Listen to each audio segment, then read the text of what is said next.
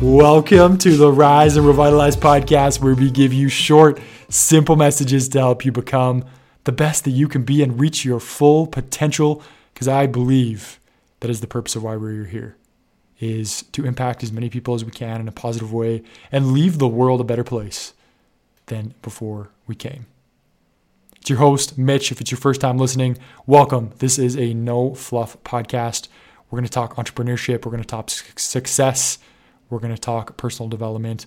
And every podcast is going to leave you with something that you can hopefully apply to your life, which can give you something actionable to either make your life better, maybe make you think differently, make you laugh, brighten your day. That's the goal. And to start, I'm going to tell you a story, a story about my childhood, because I've been thinking a lot lately, contemplating a lot lately of, of why human beings, you know, as they get older, are the way that they are right? Why do we believe the things that we believe?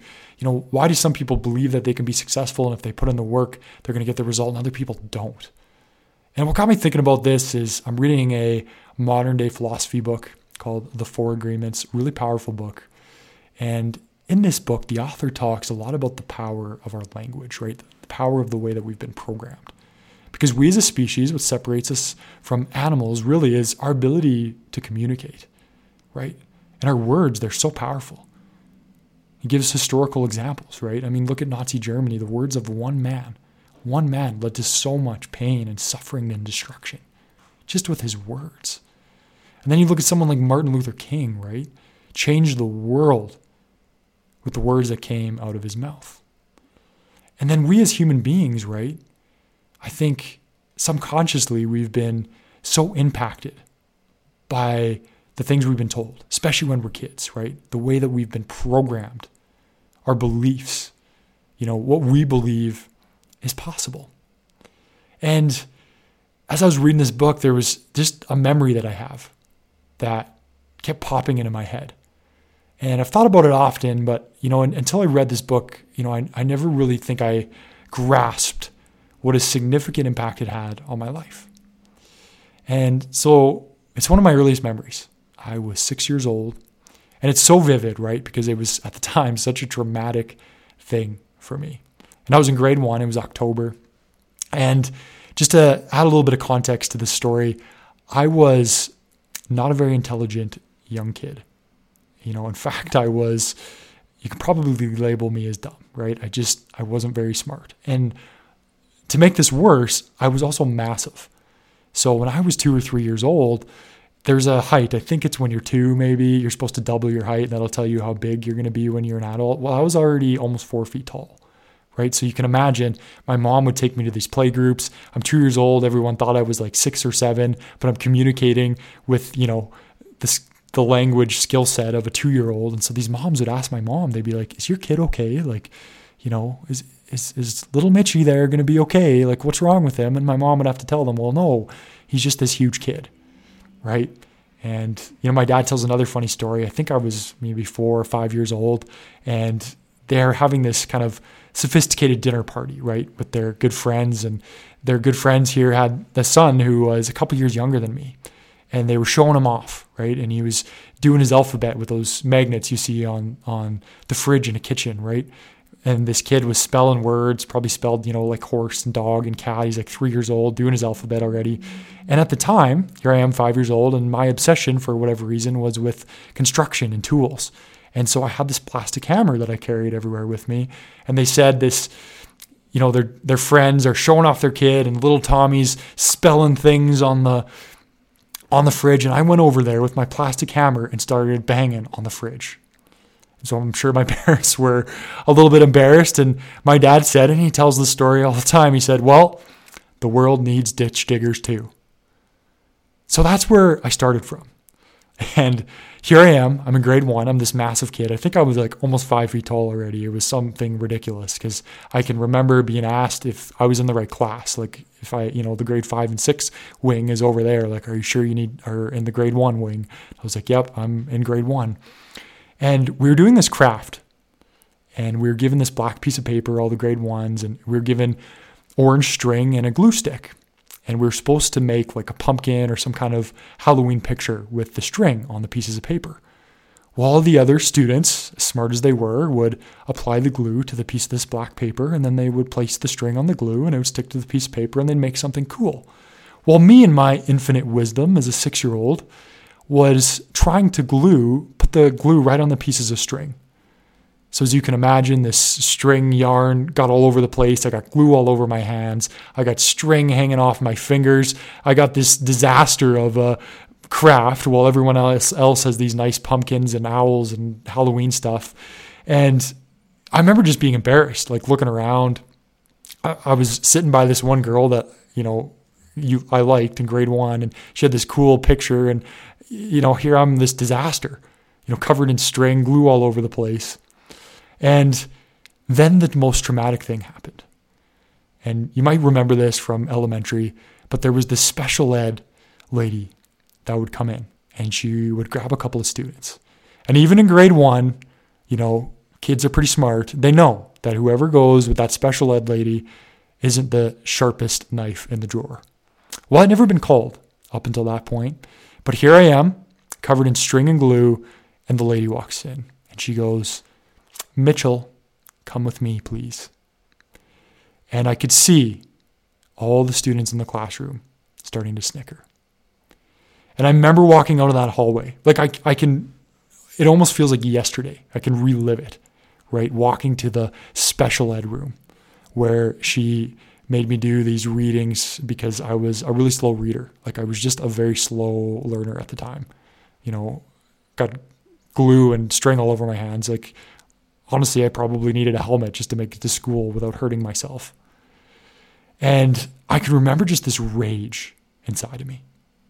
Like just being so angry that I was being hauled off to the special ed because I just I didn't I didn't want to be the dumb kid. I didn't want to be labeled like that. I'd already been labeled like that, you know, for my whole life up until that point. And so I remember being in that room and just starting to cry. And cry uncontrollably. You know, when you like hyperventilate, like and and the teacher like panicked. She didn't know what to do. So she brought me back to the classroom and I'm like hyperventilating in front of all these kids. I got still glue hanging off my arms, string everywhere. And the kids started to laugh and snicker, right? Here's big dumb Mitch going off to special ed and he couldn't even handle that. Had to come back to the classroom, hyperventilating, crying.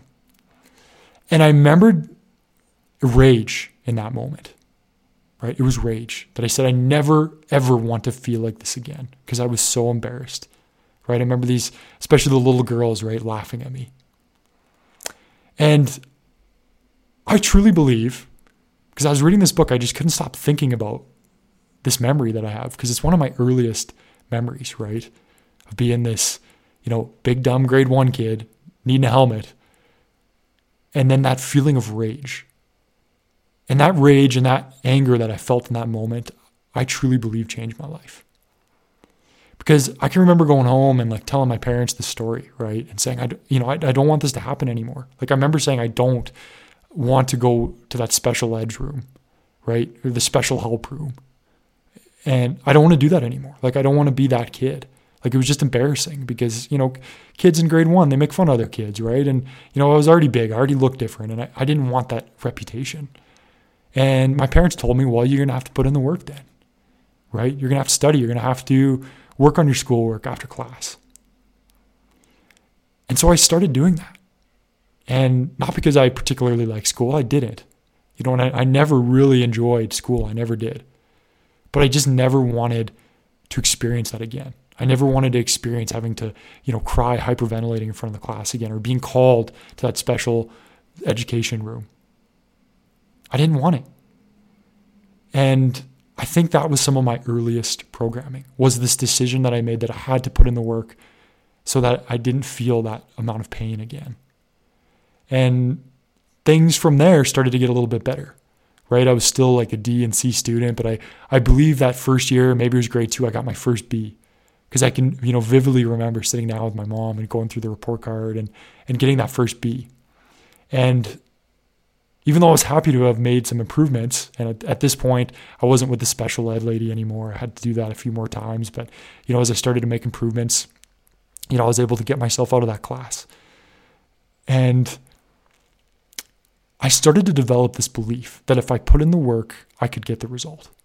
Even though I wasn't naturally very smart, you know, I still believe to this day that I, I'm not naturally super intelligent, but I have this belief that if I put in the work, that if I really put in the work and I work harder than anyone else, that I can do whatever it is that I want to do. Like I wholeheartedly, truly believe that.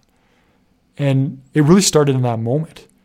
And when I started to study and I started to do my schoolwork after class and do my homework and take it more seriously, and I, you know, I started to see improvements that just carried on and on and on.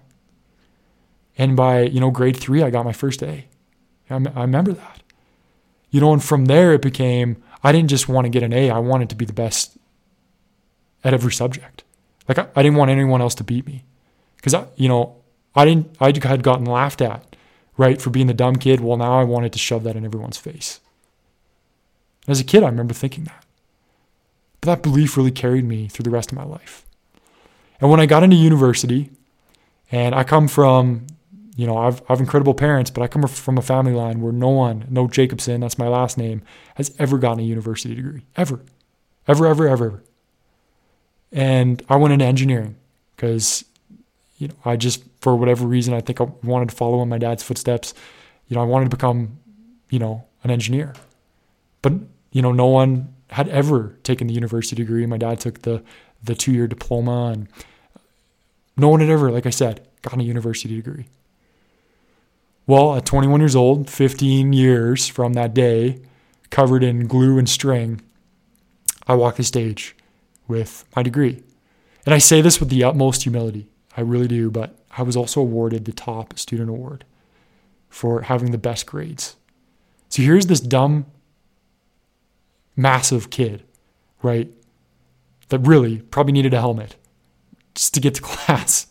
And I got the top mark. And it wasn't because I was more intelligent. There was kids in my class, you know, and I knew this that came from, you know, long family lines of academia. Like their parents had PhDs and you know there was international students that came to Canada just for this program because you know their parents were successful engineers.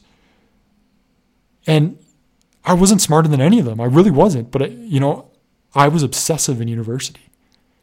And what really drove me I, and, and still drives me to that this day was that experience I had hyperventilating in front of my classmates.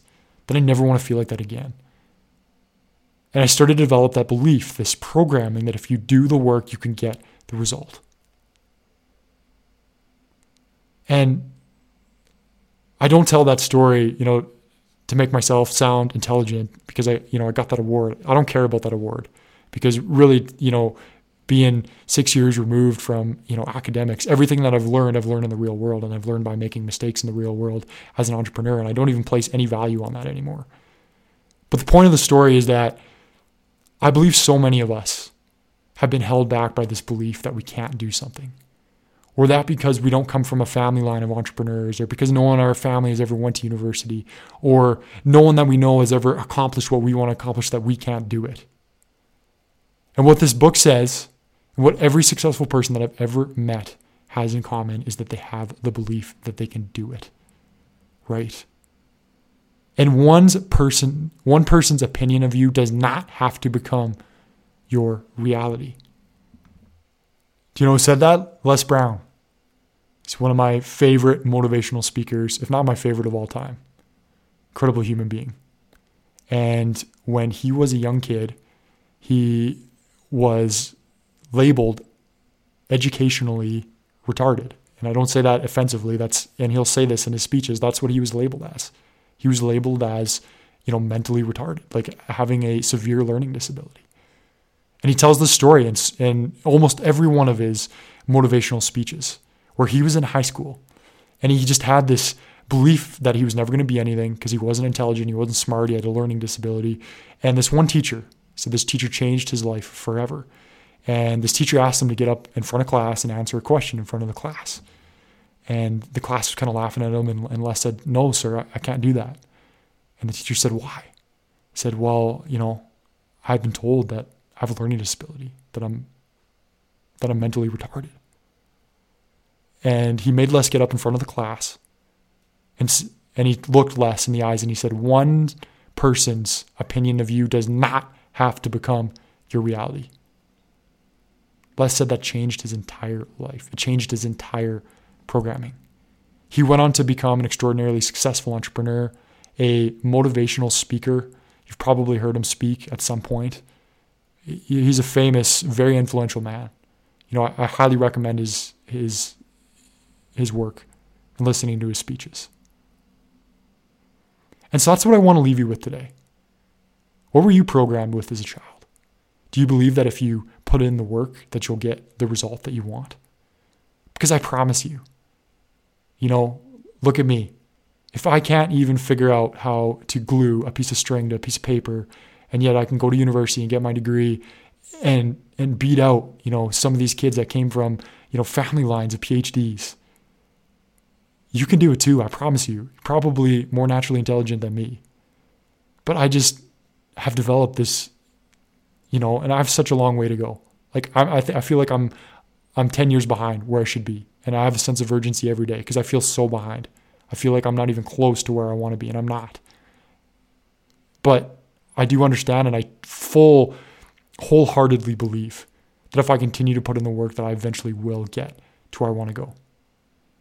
And this is a very powerful concept. If you read about the law of attraction, what you believe and what you put out in the world, I truly believe comes to you if you do the work. And so that's what I'm leaving you with today. How were you programmed as a kid? What are your beliefs? Is there something that holds you back? Are you putting in the work? Are you believing that if you do the work that you'll get the result? Because I promise you, if you pair belief with putting in the time and doing it over and over again and finding resilience, just like every successful person I've studied, you will amaze yourself with what you can accomplish. Hope you all have an extraordinary week. See you next time.